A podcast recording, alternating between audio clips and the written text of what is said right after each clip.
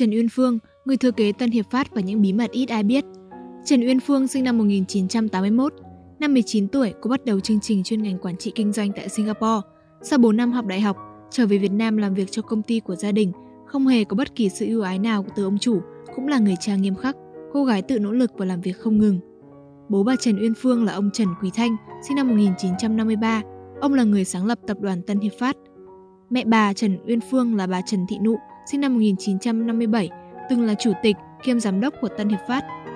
Em gái Trần Ngọc Bích sinh năm 1984, tốt nghiệp ngành quản lý tài chính tại trường đại học Manchester của Anh Quốc. Bà hiện là phó tổng giám đốc của Tân Hiệp Phát, đồng thời giữ chức phụ giám đốc công ty Number One Hà Nam. Em trai bà Trần Uyên Phương là ông Trần Quốc Dũng, sinh năm 1985, tổng giám đốc của công ty Trần Toàn Phát. Gần đây, bà Trần Uyên Phương hầu như đều là người đại diện của Tân Hiệp Phát xuất hiện tại các sự kiện dành cho giới doanh nhân. Là con gái của ông Trần Quý Thanh, chủ tịch tập đoàn Tân Hiệp Phát, nhiều người từng nghĩ Trần Uyên Phương sinh ra đã ở vạch đích, nhưng thực tế lại khác hẳn. Người cha với quan niệm thường cho roi cho vọt, muốn con biết bơi thì phải thả cho nó xuống nước, và có uống vài ngụm cũng chẳng sao. Và Dr. Thanh luôn khắt khe với con gái của mình hơn người ngoài. Ông Nguyễn Văn Tư, giám đốc khối R&D của dự án Tân Hiệp Phát, cũng là người bạn lâu năm của gia đình Dr. Thanh cho biết, ông Thanh quản con rất ngặt. Người ngoài sai thì được xử lý chừng mực, riêng mấy đứa nhỏ sai phải phạt gấp 5 lần, ông Tư nói. Dù Trần Uyên Phương hay Trần Ngọc Bích, người con gái thứ hai được chọn làm người thừa kế, nhưng vị trí đấy không tự nhiên mà có. Đó là quá trình tự bản thân hai cô gái phải rèn luyện, có được sự thừa nhận của những người xung quanh từ vị trí thấp nhất đi lên. Nói là thừa kế thôi chứ bản thân Phương, Bích không có đặc quyền đặc lợi gì. Khi họ vào công ty cũng là những nhân viên bình thường, tự phấn đấu chứ không phải một phát là phó tổng giám đốc như giờ mọi người thấy đâu, ông Tư kể.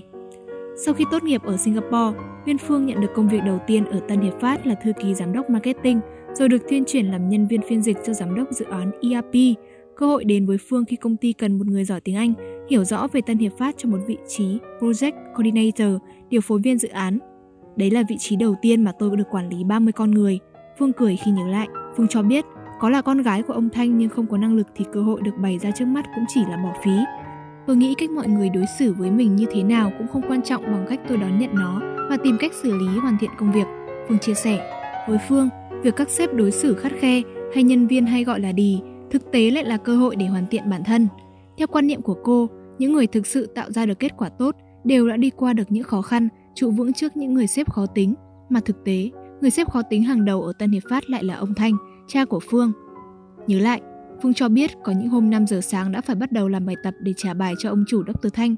Bữa trưa cũng thường diễn ra vào lúc 14-15 giờ, bữa tối nhiều khi đến tận 24 giờ. Cá biệt, có những lần đến 2 giờ sáng mới kết thúc nếu cha con còn bàn bạc công việc. Áp lực nhiều, nhưng lương và đãi ngộ của Phương cũng tương tự như những nhân sự khác kể từ khi cô đặt chân vào Tân Hiệp Phát này. Hồi làm thư ký, mức chuẩn là bao nhiêu thì tôi được nhận như thế. Đến giờ, lương cấp quản lý ở công ty là bao nhiêu thì tôi bấy nhiêu, có khi còn thấp hơn, cô nói. Cô Phương và cô Bích mỗi ngày làm việc 14-15 tiếng ở công ty, về nhà ngủ cũng là công ty, tầng 5 của trụ sở Tân Hiệp Phát cũng là nhà của Dr. Thanh luôn. Ông Tư nói, về thế hệ lãnh đạo kế cận công ty đầy tự hào. Dr. Thanh trao quyền kế thừa là trao trách nhiệm, ông nói thêm, thừa nhận kế nghiệp cơ ngơi tỷ đô của người cha có áp lực, nhưng Phương bày tỏ bản thân quan niệm luôn muốn ở vị trí cao hơn, chứ không dừng lại. Và để đạt được những mục đích đấy, Phương không ngại thử, tìm những cơ hội mới, kể cả là nhỏ nhất, bởi có những công việc kinh nghiệm sẽ có có cơ hội lần thứ hai trong đời.